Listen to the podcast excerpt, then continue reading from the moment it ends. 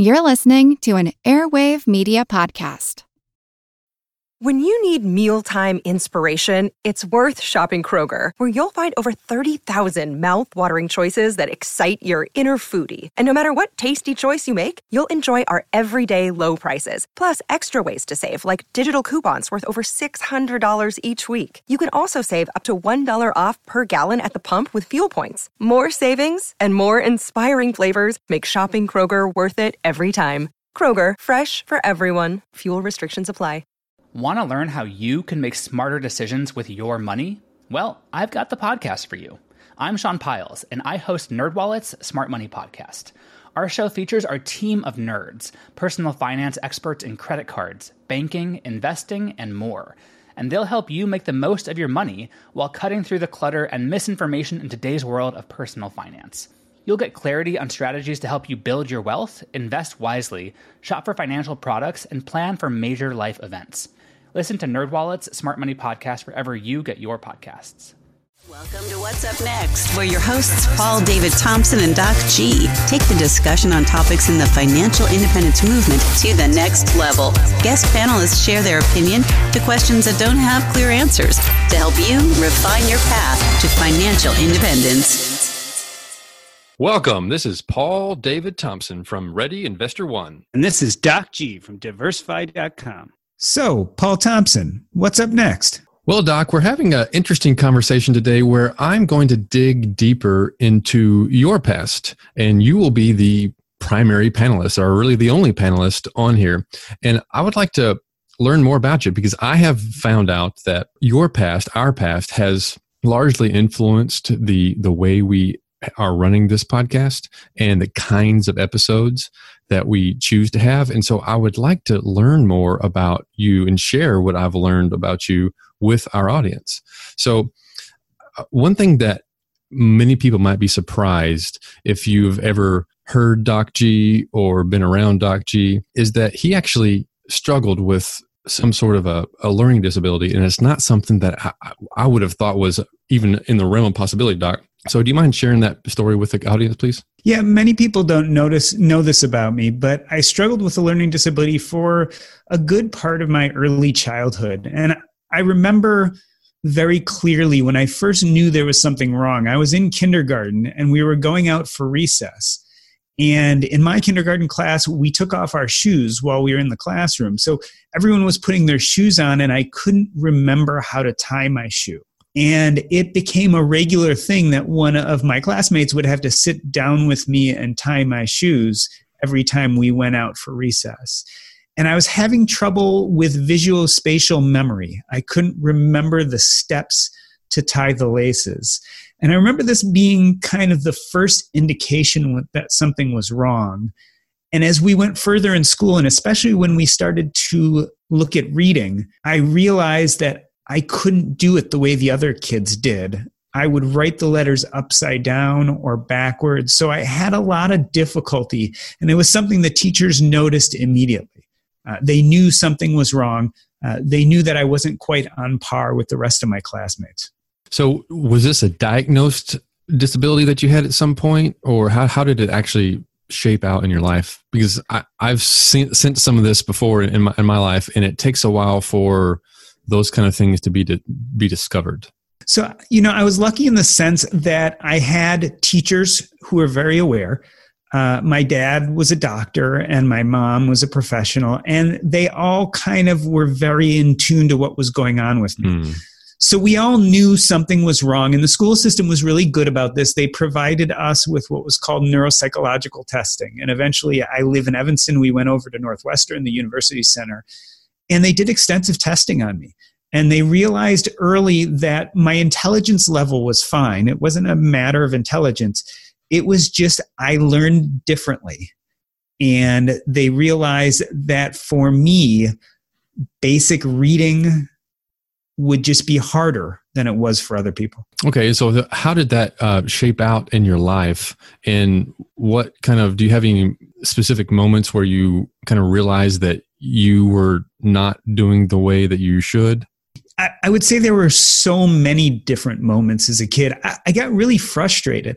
Uh, my mom would say that she would sit there and watch me trying to read and write, and I would get sweaty and I would work on it. And I'd look at her and say, Mom, I knew how to do this yesterday, hmm.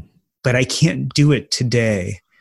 And so there were many, many of these little moments of just frustration and trying to figure out why everyone else around me could do this thing that I just couldn't wrap my mind around. Now, this was years ago. You know, I was six, seven years old. Mm. Uh, it's very distant memories, and I don't have a lot of memories from that time of my life, but I can remember that sense of frustration.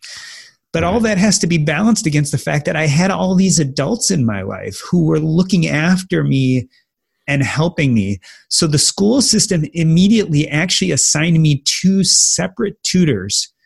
Uh, so that when my friends were in the reading class, I would go to a different room and meet with two special tutors who would start working on my abilities. And then my mom went out and researched on her own and found this wonderful lady named Phyllis who I would see once a week from like first or second grade all the way to fifth grade. And every week I would go to her and this was an amazing lady. She is, in retrospect, I call her the first true healer that I ever encountered. Uh, because I would come to her office in the middle of a Chicago winter and she would have pretzels and hot cocoa waiting for me. Mm. and I would sit down and she would put in front of me what I thought were a series of games, right? So I thought I was playing games and having fun, but actually, what she was teaching me was memorization. She was teaching me logic, eventually arithmetic and reading. So I have these magical memories of going to see this wonderful person. And as opposed to those frustrating memories I have from early on, I have all these wonderful memories of learning and growing in that little office that I went to once a week where she taught me, but she taught me in such a way that it didn't feel painful or scary or hurtful. It felt welcoming. And I definitely can say that as a physician, I have many, many different role models, but that first tutor I had is a true role model of what it felt like to deal with a healer, to deal with someone who looked at me as a whole and tried to help fix something that I thought was horribly wrong with myself. Yeah, as you were talking there, I was noticing this not this sense of frustration about your past, but that you were looking back on your past favorably. And it sounds like is it Phyllis, is that right? Yeah. Yeah, Phyllis had a profound impact on your life. Where in this span of time, you mentioned between the first and fifth grade, where in there did your father die? So it was in second grade, I believe, if I remember correctly. And I, I can remember the day. You know, the day started just like any other day, and I was in class, and the message came that I had to go to the principal's office. And so I'm sitting in the principal's office. And again, I don't remember a lot about that time period of my life, but I can remember looking up and counting the little tiles on the ceiling as I'm waiting. And then a family friend walks in. And I remember thinking how strange it was because she just had no reason to be at the school, right? This was one of our family friends who didn't live in our school district, who didn't have kids my age.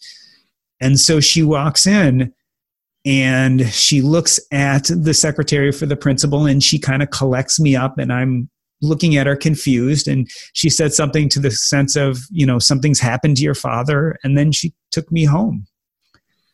And eventually we went to go see him and he was in a coma at that time. My father had a subarachnoid hemorrhage. It means that he had a weak blood vessel in his brain. He had went to work like normal. My father the physician was rounding at the hospital when he got a severe headache and collapsed. By the time they got him to the emergency room his vital signs had stabilized, but the bleeding in his brain had caused all sorts of damage. Uh, and he ended up living for another day or two on life support before it was decided to stop everything. By that time, I had gone back to school. Uh, but I remember the day coming home and having all my family members sitting in the living room and just quiet. And then my mom took me aside and said, You know, your dad, he's died. And I was seven years old. I mean, I didn't know any different. And I looked over to my brother, who was a few years older than me, and he was sitting quietly amongst my relatives, and no one was really saying anything. Um, and it never really hit me the meaning of that day until my eldest brother got home, who was in, I think, middle school by that time. So he was a little bit older. Right. And I remember my mom taking him into our little den and closing the door and telling him, and I, I, I remember him crying. And it was the strangest thing because for me, and I think for my brother Andrew, we were just too young. Uh, and I don't think we knew what to think. And it was only when I heard him that I knew something was wrong. Like I couldn't I couldn't visualize what all this was until until I heard him. And then I knew that our lives had changed. Well, I can only imagine how that shaped your your life. What and how has that influenced your path towards living a um, a life of meaning and purpose? So I, I, think it's had a huge effect on me. And, you know, I have lots of theories about how we deal with our past. You know, I look at our lives and say, you know, a lot of things happen to us that we can't control. Like having a learning disability was something I couldn't do anything about. Right. And my father dying was something I couldn't do anything about. But we can interpret those life events, and that can propel us into our future. And so when I look at learning, having a learning disability, I could look at it as this, you know, horrible hand of cards that I was dealt. But instead, I look at meeting this true healer, this Phyllis, or I look at the group of adults who came together, the tutors at my school and my teacher and my mom and my dad while he was still alive. Everyone kind of came together and rallied around me. So instead of looking back at that part of life as sad or difficult, I kind of feel it was uplifting. Like I was born with this thing that was difficult. And instead of it beating me, instead of it being this horrendous life sentence, it showed me about the goodness of people who care around me. And I, I look at my father dying the same. It, of course, my father dying was a horrible thing. And of course, I would never have wished that upon myself. On the other hand, my father died when I was seven or eight years old, and it was at the time that I idolized him, and he was a doctor. And so I wanted to be a doctor even before he died. And then when mm. he died, it just it made this idea concrete in my head that that's what I was going to do with my life. It it gave me a sudden purpose. I was going to pick up the torch where he had dropped it, and I was going to go into patient care, and I was going to change lives. And if he had lived longer, who knows? Maybe I would have become a teenager. Maybe I would have fought with him. Maybe I would have developed those other dreams that teenagers have, and I might have done something completely different with my life. But that's not what happened. And I choose to look at it as the magic that made me who I became. So, out of my father's death, built in me this resolve, this resolve that even though I had a learning disability, even though I had these issues, uh, that I could overcome them. And not only overcome them, but I could thrive. And everything in my life has been touched by this. Uh, but I think in positive ways. I mean, I look where I am now. What do I do now for a living? Mostly, I take care of hospice patients. Um, I take care of people at the end of life. And even in many ways, I think that I transitioned to this career because I had a certain sensitivity to helping people lose their loved ones. My father died suddenly. I didn't get that chance. Now, as an adult, I get to help people in hospice, help families and patients deal with death and plan for it, and try to help people create good deaths instead of bad ones. Uh, and so, to me, all this is somewhat magical. Certainly not sad. There are moments of sadness surrounding it, but this is some of the great stuff that's made me who I've become. Yeah, and you use the word shaped, and I, I like that because our past so much shape the, the our direction in life. And there is another uh, aspect of your life that I was not aware of until just a couple of weeks ago is that your your family is also Jewish, and I that's not something that I've ever heard you talk about before. I, I can only imagine that shaped your path as well. Yeah, you know, I don't really talk about religion much. And the reason why is I grew up not feeling like religion ever spoke to me. So my father uh, was very much into religion. And when he died, it was important to my mother uh, that we continue worshiping, that we continued some of the traditional uh, aspects of Judaism. But I always had issues with it. I remember going to Sunday school and we would be learning our Sunday school lessons, and the teacher would say something like, Well, the Jewish people are the chosen people. And I, I, remember looking at them and saying, well, What do you mean by that? I mean, how can you say one group of people are more chosen than the other? And I just remember feeling it was illogical and didn't speak to me. And in some ways, you know, I had become really sensitive to this idea of how we separate people. And part of that was that I grew up in this area in Evanston, Evanston, Illinois, where I live. And Evanston is an incredibly racially diverse city, but strangely enough, in the part of Evanston I lived growing up, I was probably the only Jewish kid in my school. And I remember feeling that. I remember being made fun of and being ostracized. There was a good two or three years in my life in which being Jewish was a major problem for me. People made fun of me, they didn't want to play with me. I remember going home from school feeling really lonely. And it wasn't just me, it was my siblings too. I remember my older brother got into a fight and I think he broke a finger because he hit someone in the face because they were, hmm. you know, making fun of him because he was Jewish. It was never horrendous. I never felt unsafe. And these same people who were making fun of me would also be friendly with me sometimes when they were alone and weren't with a big group. But it definitely played a role in how I look at the ways in which we separate people. And again, you can look at your past and decide that it was horrible and bad, or you can look at it as a learning device and a learning tool. So, coming out of childhood, I had this strong belief that we can't separate people because of the religion or the race. And it created an openness in me to learn about and respect other cultures and other people. And even as an adult now, I feel it's very important to always be open to other people and who they are and what they're about. And I don't know if I would be this open if I hadn't gone through some of that.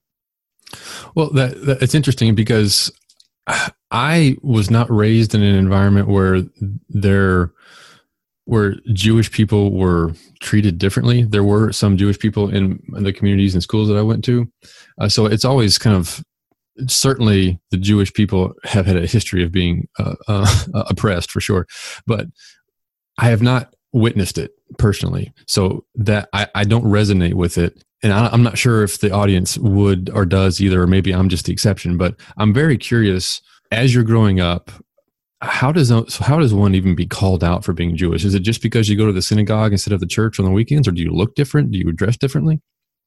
Yeah, I don't remember how people specifically knew I was Jewish. There was, you know, there was a moment in time, and it strangely was fairly political it was in the early 1980s, and the moment I remember most clearly is Jesse Jackson was actually giving a speech. Mm-hmm.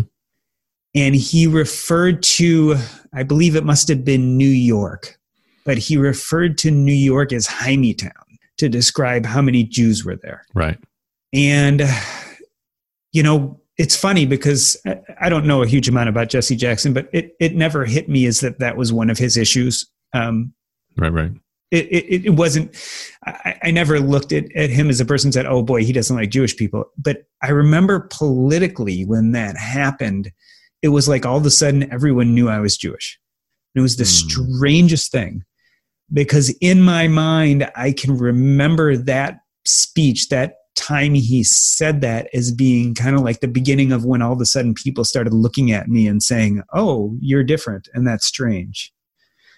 And it only played out for a certain number of years. So you know, my elementary school was in one part of Evanston, and that part of Evanston had almost no Jewish people. But by the time I got to middle school, there were kids from all sorts of other parts of Evanston coming in, and there were a lot of Jewish people from those areas. I see. So it instantaneously became okay. In fact, when I was in middle school, I got bar mitzvah, right? So as a Jew, as when you're Jewish and you go to Sunday school and Hebrew school, when you turn 13, there is a ceremony which marks the passage from boy to man. Uh, and you learn Hebrew scripture and you read it up on the dais in front of a bunch of people. And so this is a big rite of passage for Jewish people. And I remember those same people who made fun of me who wouldn't talk to me for a few years in elementary school wanted to go to my bar mitzvah and then go to the party afterwards. Um, so there was a big change in people's feelings about it just over the few years, and it was a one small isolated part of the city. And as we moved to a bigger school, it became very much accepted. So again, it's not like the long term consequences were so great. It's not like I was in such a horrible position, but it certainly awakened in me this interest in celebrating people's differences as opposed to being afraid of them.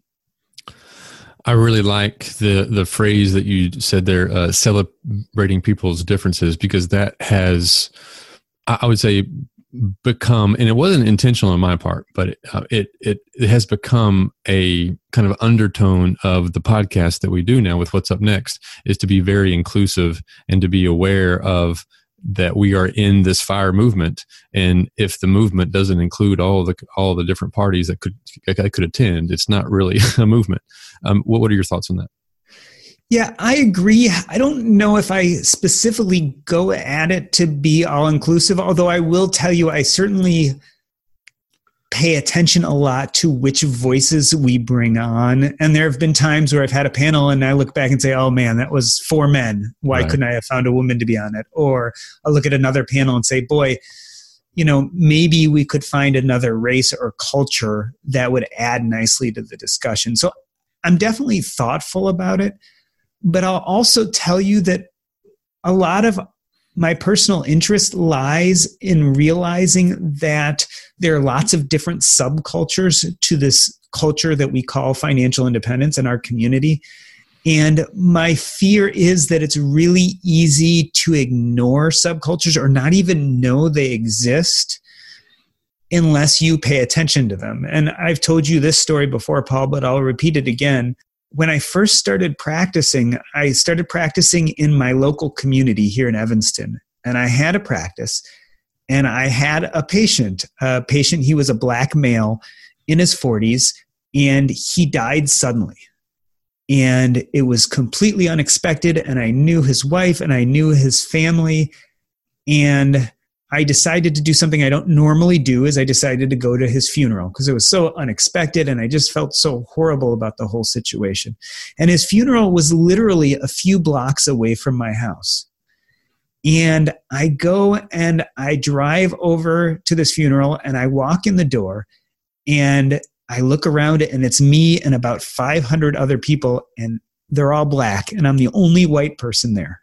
And as I looked around and looked at people laughing and crying and celebrating and doing all the things that people do at funerals, it just hit me that this was a whole community right in front of my face, right in my neighborhood that I grew up with. And I had no idea it existed. Mm-hmm. I knew that Evanston was racially integrated. I knew there were black people and white people and Asian people, I knew all of that. But when I walked into this place of worship, I realized that there was this whole world that had existed right next to my mind, mind that I had spent no time understanding and had spent no time getting to know. And as I left that funeral, I realized that if I was going to be a good father and a good doctor and a good neighbor, I needed to be more aware of the communities around me. That didn't mean that I had to insert myself into that community because right. maybe I didn't even fit in that community, but it meant that I had to pay homage to it and respect it and get to know and understand it. And that's kind of how I look at doing this podcast in the personal finance community. I talk all the time about our community, and it's so easy for me to do that because I'm looking at it under my lens. Right. And my lens is a very specific lens. And so, with these kind of conversations, I'm also hoping to broaden that lens and to introduce some of the other communities and me personally to get to know those communities because it's so easy to not even think they're there. It's so easy to be caught in your own thought processes uh, and miss this rich, vibrant fabric we have surrounding us. So, just like that patient of mine who taught me that there were many communities right in my neighborhood that I didn't know about, I'm hoping with this podcast that we can introduce some of our listeners to some of those other vibrant communities that exist right there under our noses. Uh, but sometimes we don't realize, we don't see them. You know what? I love our meals from Factor. My son started getting them about a year ago when he needed a quick alternative to meals on the go. But where we've really enjoyed them is we've been remodeling our kitchen. That's right, we've had no access to our kitchen for the last few weeks. And some nights we just had no idea what to do for a meal. That is where Factor came in. We would just pop the meal in the microwave, and two minutes later, we'd have a fantastic meal. You can do the exact same thing, and there's tons of variety. Choose from a weekly menu of 35 options, including Calorie Smart, Keto, Protein Plus, or Vegan and Veggie. Also, discover more than 60 add ons every week. These are chef prepared meals, and let me tell you, they are delicious. No fuss, no mess. You just put it in the microwave, and two minutes later, you have a meal. This is tailored to your schedule. You can customize your weekly meals with the flexibility to get as much or as little as you need. Head to factormeals.com slash earn50 and use your code earn50 to get 50% off your first box plus 20% off your next box. That's code earn50 at factormeals.com slash earn50 to get 50% off your first box plus 20% off your next box while your subscription is active. All right, so most of us know the bad news already. If you were using Mint as a budgeting app, it has shut down. But the good news is there's something better, and it's called Monarch Money. I started using Monarch Money myself about five months ago, and I knew immediately that I liked it more than any other budgeting app I had ever used. For one, it focuses on collaboration. This is easy to share with your spouse, your partner, your financial advisor. And it's aspirational. Not only can you look at your current budget, but what do you want to buy? What do you want your goals to be? You can focus on those in Monarch Money. It's the next generation of personal finance apps. Monarch is the top rated all in one personal finance app. It gives you a comprehensive view of all your accounts, investments, transactions, and more. Furthermore, you can create custom budgets, track progress toward financial goals, and collaborate with your partner. And now get an extended 30-day free trial when you go to monarchmoney.com slash earn. Again, that's monarchmoney.com slash E-A-R-N. What I like about this app is it's intuitive, easy to use, quick to sign on. It's collaborative, as we talked about. It's customizable. The idea is you can use this app the way you want to use it. And the reason why is the Monarch Money team is customer focused. They are focusing on you, me, and all the other people who want to use this app to live a better financial life. After trying out Monarch Money for myself, I understand why it's the top rated personal finance app. And right now, listeners of this show will get an extended 30 day free trial when you go to monarchmoney.com slash earn. That's M O N A R C H M O N E Y dot com slash E A R N for your extended 30 day free trial. Yeah, and it's interesting because you you are the in our roles on this podcast, you are the one that spends most of the time shaping and deciding who is invited, and I do more of the back office stuff. So walk the the audience through what you're going through and kind of and actually what you do to to pull this panel together because I'm not I'm sure everybody quite realizes how involved it is in, to, to coordinate everybody. Yeah, I, I think the first step is coming up with an idea. So, usually there is a topic or an issue that I feel is germane to our community that either really interests me or hopefully that no one's talking about. So the first is to come up with a great idea. Once I come up with that idea or question, next I try to find a group of people who could have an engaging conversation sitting around a dinner table, drinking a beer or wine, talking about life in general, who would I want sitting at that table to talk about this question? And so people don't realize a lot of times I'll invite someone onto the podcast and I'll tell them the subject and they'll say, well, that's not my topic or that's not what I write about. Mm-hmm. But interestingly enough, I really try to find people who I believe can talk about a topic, but it's not necessarily an angle they've looked at before where it's not necessarily always 100% in their wheelhouse. Because what I'm trying to do is I'm trying to get real people with differing and interesting viewpoints and bring them together to have a rich conversation. And so once I think about the different people I'm interested in having on, it's a series of text messages, I try to get them through Twitter or I try to get them through Facebook, or if I have to, I go to their contact page and send them an email. And then this jockeying goes on to find three or four people who fit and then find a time and a place that we can do it and then coordinate my schedule and your schedule because a lot of these podcast panels it requires us to get six people at the same place and at the same time and then we schedule it and I usually don't think about that episode again until a few days before. And then I go back and look at everybody's content that we're having on the panel and I try to draw differences and connections and interesting topics for us to touch on. Uh, so for me, I really need to study their content to come up with some ideas and plans for a conversation that touches on what they're interested in and brings to light some of their best thoughts and content, but that also creates an engaging, interesting story that has some type of arc, right? Mm-hmm. So we don't want to just talk randomly for an hour. Uh, we hope to start with a question and come to an answer or at least come to a series of answers based on that question. So it's quite in depth. we, uh, we actually spend a lot of time trying to get everybody together to come up with a good topic and then to create an arc for an episode that's engaging. Yeah, and it's a delicate balance, isn't it, of trying to get the right people on and then not just pepper them with questions that have them talk amongst themselves, like where we were really just at a dinner table someplace. Uh, and that's that's the kind of thing we're trying to to foster. So you usually start off asking questions and then we kind of riff from there. That's kind of the, the model that, that we have. When you're starting the story arc, what is it that you're thinking about getting to or what's your thought process on on creating the story so usually I try to find a question that's very germane to our audience. So for instance, I might look at, you know, is college worthwhile? Or we might look at how does gender play in your financial independence pathway. And so i'll first think about everything i know. I'll try to come up with what i think the answer is to that question.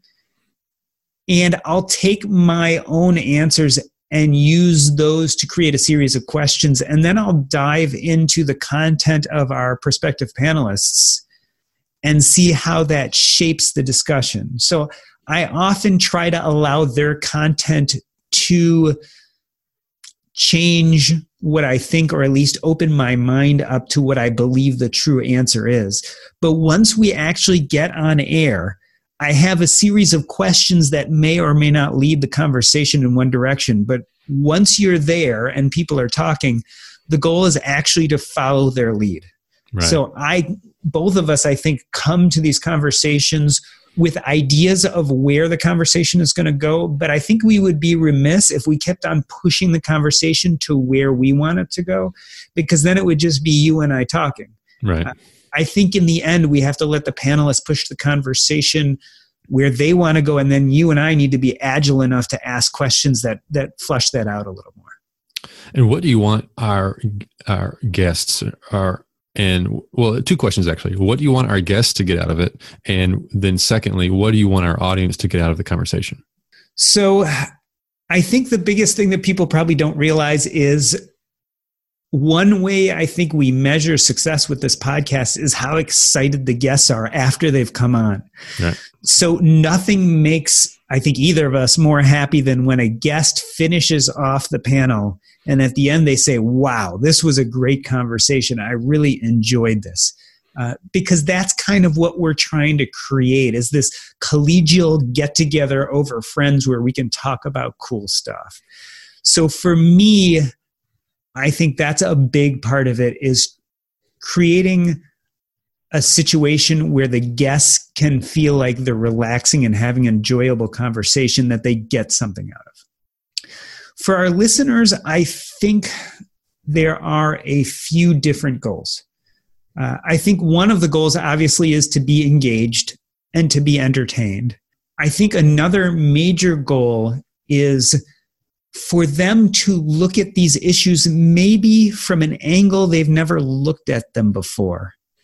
And so for them to hear people, maybe they know, maybe they don't know, but talk about something in a different way to broaden their worldview, uh, to bring clarity maybe to an issue that's bothered them in the past. And you and I have talked a lot about this in the past too. But part of what I want the audience actually to get out of this is to have a better understanding of who we are as the podcast hosts.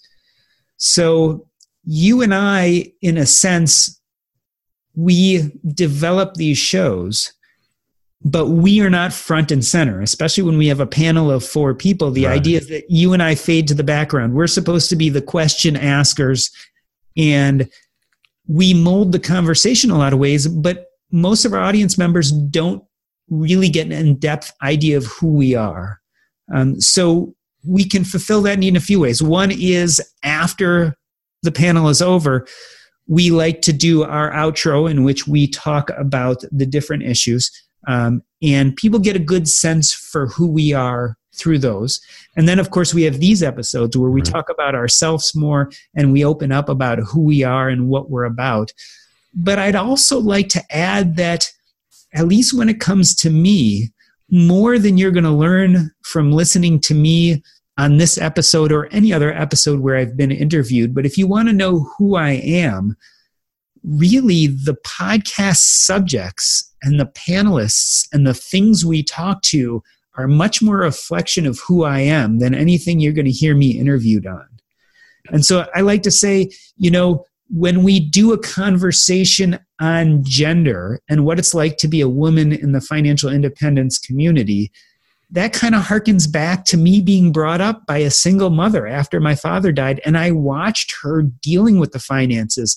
I remember when my father died, she had started planning on how she was going to pay for college for us. And she was going to sell our house and live in a small apartment so that she'd have enough money to pay for college for us.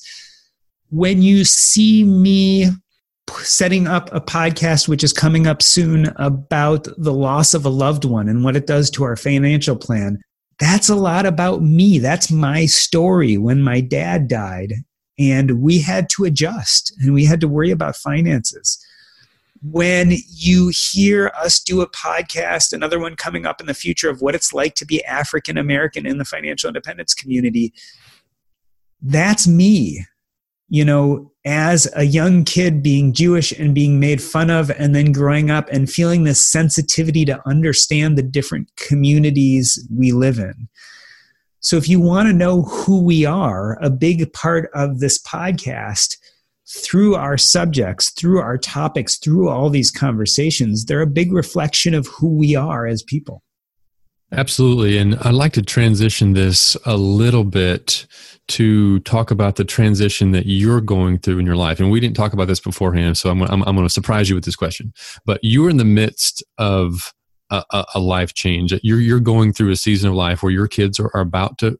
I mean, it's five five years out, right? But your kid, five ten years, your kids are going to transition out of home. You are pulling back from work, and you're diving into this financial independence world. You're blogging uh, uh, daily. You're doing a podcast once a week. You're speaking. Where are you going w- with that, or do you even know? And why are you making that transition in life? So, this transition is coming for a lot of different reasons. Um, one is that I've always lived my life with this duality. One of the magical stories of my childhood, as we've said earlier in this podcast, is that my father died and it made concrete in me this idea of becoming a physician, of picking up his torch and helping people. And that dream carried me through college and medical school and residency. But as I started practicing, I realized that I have a true passion for being physician, but maybe it isn't exactly what I was meant to do. And that was a really hard conclusion to come to. It was really hard to look at probably the thing that I'm best in the world doing and say that this is not per se my purpose. It's part of my purpose and it's part of my identity. But as I got more burned out in medicine and realized that it had its limitations, I started looking at other parts of me that hadn't had the chance to grow yet. And one of those big parts of me that's always been trying to push its way forward, but I've always pushed right back down is this aspect of communication. I like to communicate with other people. Uh, writing is a big way in which I do that. And I lament that maybe being a physician was the thing that I'm best at, but maybe writing was the thing that I was meant to do. Mm. And they're not exactly the same as we developed this podcast, I found my voice and found that I like being on the airwaves. I like to sit back and talk about these things. I like to help try to mold the conversation. And I have all these stories from childhood and medical school, and I like to tell these stories. So I like to public speak. I like to get up in front of audiences, take those most intimate, vulnerable stories that I have, and create them into a story that helps people, whether it helps them deal with the doctor patient relationship, whether it helps them with burnout, whether it helps them with their finances, it doesn't matter. The point is, I like to be part of that conversation. So, as I've come to all these conclusions, I also learned about financial independence. And through reading blogs and reading books, I got a lot more confident with my finances. And I realized that I could really pull back majorly on the practicing as a physician, still have enough money to live, and open up my life to all those other things. So you kind of ask, well, where am I headed to now? Um, I'm headed to a place where I can practice this love and passion of communication more. Hmm. I can hold on to that part of my identity and purpose that are being a physician by doing hospice work the way I do it as a contracted medical professional. I don't necessarily have to spend as many hours, and my schedule is a lot more controllable. And I can focus on my family. As you were saying, my kids are 11 and 14. At some point, they're going to leave the house. I can focus on my relationship with my wife. A big part of this transition also is moving away from what I call the achievement treadmill. I've spent my whole life being an achievement junkie. From moment to moment, I've bounced from achievement to achievement. And while it's made me happy for short periods of time, it's also made me realize that just like any other treadmill, the achievements will never stop coming and the goals will always be there and there's always another mountain to climb but at some point it stops feeling good. Yeah. And so what i've really been trying to do is to learn to be happy with imperfection. Instead of setting these big audacious goals i'm trying to set smaller goals and i'm really trying to enjoy the pathway a lot more. For instance with this podcast I'm really trying to take every episode one at a time and to try to enjoy being in the moment and enjoy our guests and enjoy our conversations and stop worrying so much about what comes next. And that's hard for me. It's hard for me as a 45 year old to say that I'm going to stop reaching as far. And I'm sure that won't be forever. There are always going to be goals sometimes those are going to be big unreachable goals and i don't want to remove those from my life either because i think that does bring some joy but also i'm also learning to give myself a little bit of a pass i mean what i try to teach my children i'm trying to listen to myself which is you are good innately from the beginning. What you achieve or don't achieve can't change that. And so I'm trying to embrace that myself and try to embrace positive feelings about who I am and disconnect those necessarily from, you know, which check mark I can put in front of which box. And so I don't know what the future holds. I certainly know that I'm enjoying what I'm doing now. Uh, I plan to keep doing it in the future. Uh, but as you and I know, life is unpredictable, right. and God knows what's going to happen in the next week, month, or year uh, that I'm going to jump at because it's exciting and interesting and something I want to do. So I'll uh, ask you one last question. Uh, I kind of think of you as the resident philosopher of our movement. You you ha- you always take this direction of kind of the idea, the why behind FI versus going into the mechanics. So as a parting gift to our to our audience, if you could distill down your philosophy into a few sentences and something to have the audience take away, what would that be? Build meaning and purpose in your life from day one, and the money will come. I think it's that simple. And if the money doesn't come, you'll be happy anyway because you'll have meaning and purpose. So it all comes back to the idea that money is just a way to help us reach our goals if you can have well defined goals that make you feel good, that make you feel connected, if you can start with those from day one, everything else will be okay. Well, then we'll wrap up with that. And normally this is your role, but this time I'll say on behalf of Doc G and Paul David Thompson, we would like to thank you, Doc G, for being on the What's Up Next podcast. That's a wrap. As a longtime foreign correspondent, I've worked in lots of places, but nowhere as important to the world as China. I'm Jane Perlez, former Beijing bureau chief for the New York Times. Join me on my new podcast, Face Off US versus China, where I'll take you behind the scenes in the tumultuous US China relationship. Find Face Off wherever you get your podcasts. The corporate world is like the ocean. It's alluring, but it's also full of deadly creatures that can shred you to pieces. It becomes kind of like a Game of Thrones political arena where everyone's trying to murder you to get your job. My family doesn't come from corporate background, so I didn't have any sort of guidance in that. This is not your typical work podcast. Sometimes you need to be empathetic, and then there are times that you ask for input, but you don't really give a shit. Listen to the Ambie Award nominated podcast, Surfing Corporate. Stretch opportunity? What is this, yoga class? Get out of here.